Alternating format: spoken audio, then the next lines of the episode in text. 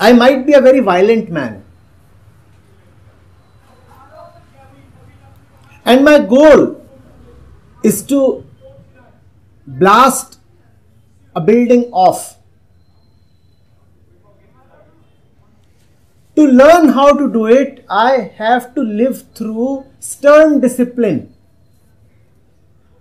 I'll have to build my body, I'll have to learn several skills. I may have to have the discipline to learn a new language if the building is in a foreign country.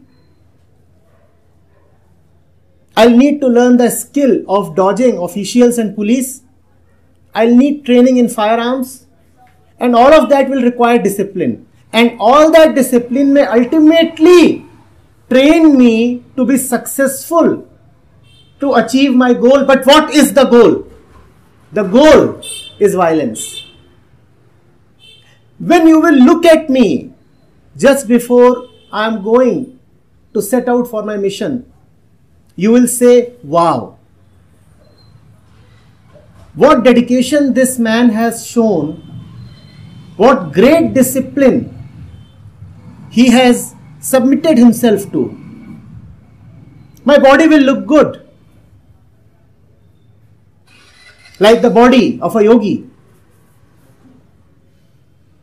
My mind would be focused on its goal. There would be no other thoughts. So there would be a certain calmness on my face. I would be assured, self assured, that I am going to achieve my target. The building is going to disappear tomorrow. Hence, I would be gently smiling. And if you look at me, you might say, wow, what a spiritually advanced soul. Look at his body. No trace of fat. Look at the face radiating with bliss. Look at the composure.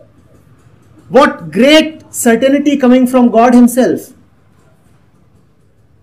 But what is the goal? The goal is violence.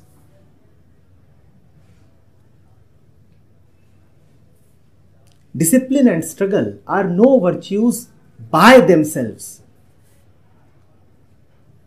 No discipline has any virtue if that discipline is serving a self created goal.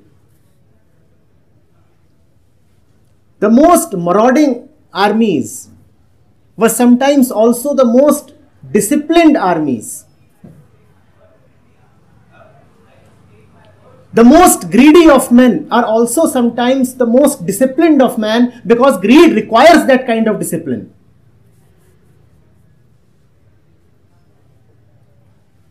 You might have dedicated yourself to any discipline. You may have modeled your body and mind according to the rigors of that discipline. But mind you, it is you who are doing it with all that you stand for. This discipline will never take you beyond yourself. Then there is another discipline which is the right kind of discipline. You know, the word discipline is very closely related to discipleship. Hmm?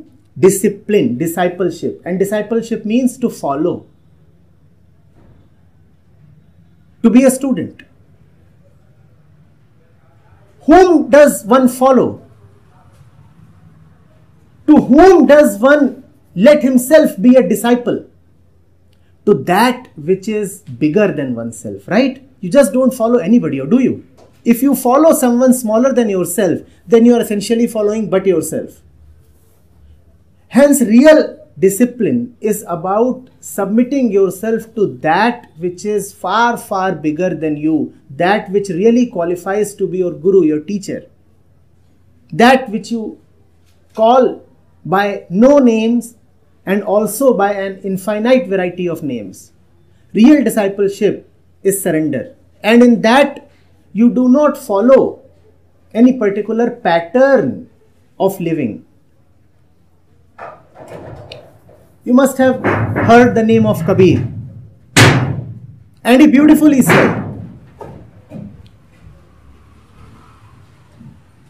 My mala pheru न जप करूं मुंह से कहूं न राम सुमिरन मेरा हरि करें मैं पाऊं विश्राम he says I have left behind all kind of spiritual activities and disciplines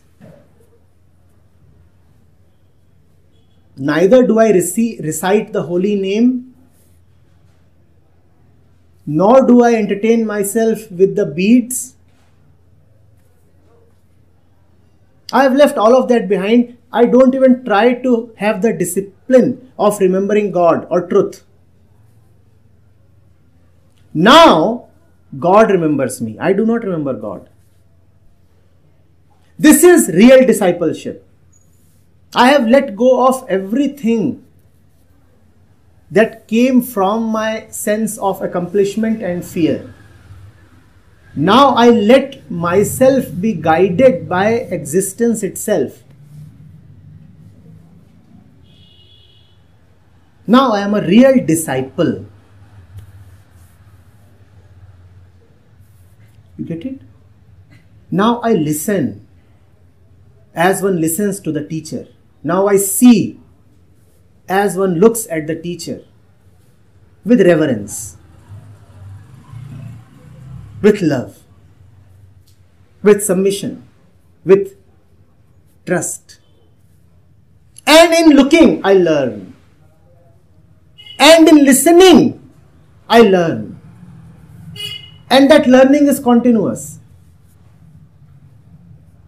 Every sound tells me something. Every experience teaches me something beyond the experience. That is real discipleship. That is discipline. And that discipline is not a part of life, that discipline is life itself.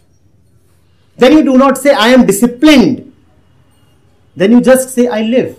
And that living itself is discipleship. If you are disciplined, then you are imposing a discipline upon yourself, and that is cruelty.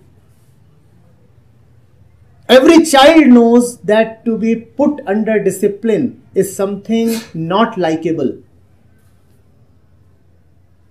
Did you like discipline when you were subjected to it as a kid? It is that kid that you have to return to, the kid who does not like external discipline. When you do not remain subjugated under external discipline, then something from the heart rises, and that is a great discipline. To the world, it may look like randomness and anarchy. To the world, it may look like chaos, but even if it is a chaos, it is a holy chaos even if it is random, that randomness has a great divinity in it. It has a, an, an order that is beyond the comprehension of the human mind. It is not disorderly. Human eyes will call it disorderly. It is not disorderly. It is a great order that you do not need to even comprehend. You can just let it be. You can just let it play itself out.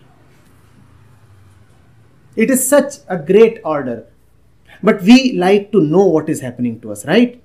We live in consciousness. We like to live in control. We want to be masters of our fate. So we want to know in advance. Please tell me what is happening to me. Those who want to be assured of what is happening to them will only get that which they can know of. And that is so very little so major, so insufficient to quench your thirst. Those who are prepared to trust and let go, those who are prepared to not to count what they are getting, get that which cannot be counted. If you keep counting what you are getting, you will only get that which is within counting. If you keep counting the numbers, all you will get is that which is numerical. I'm asking you, is love numerical? Is joy quantifiable? But we like to count, we like to be assured. Real discipleship lies in not knowing the target and also not knowing whether you are reaching the target. Your delight then lies not in accomplishment but in discipleship itself. I love you so much that it is a pleasure beyond pleasures just to follow you.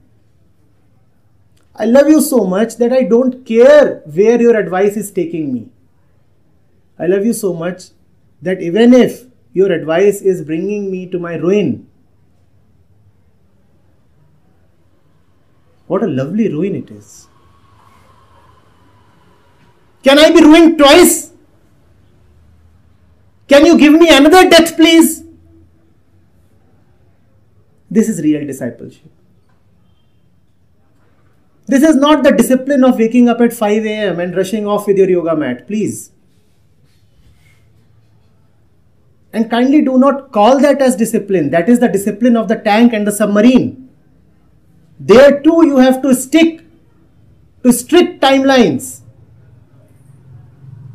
Like in a Japanese factory.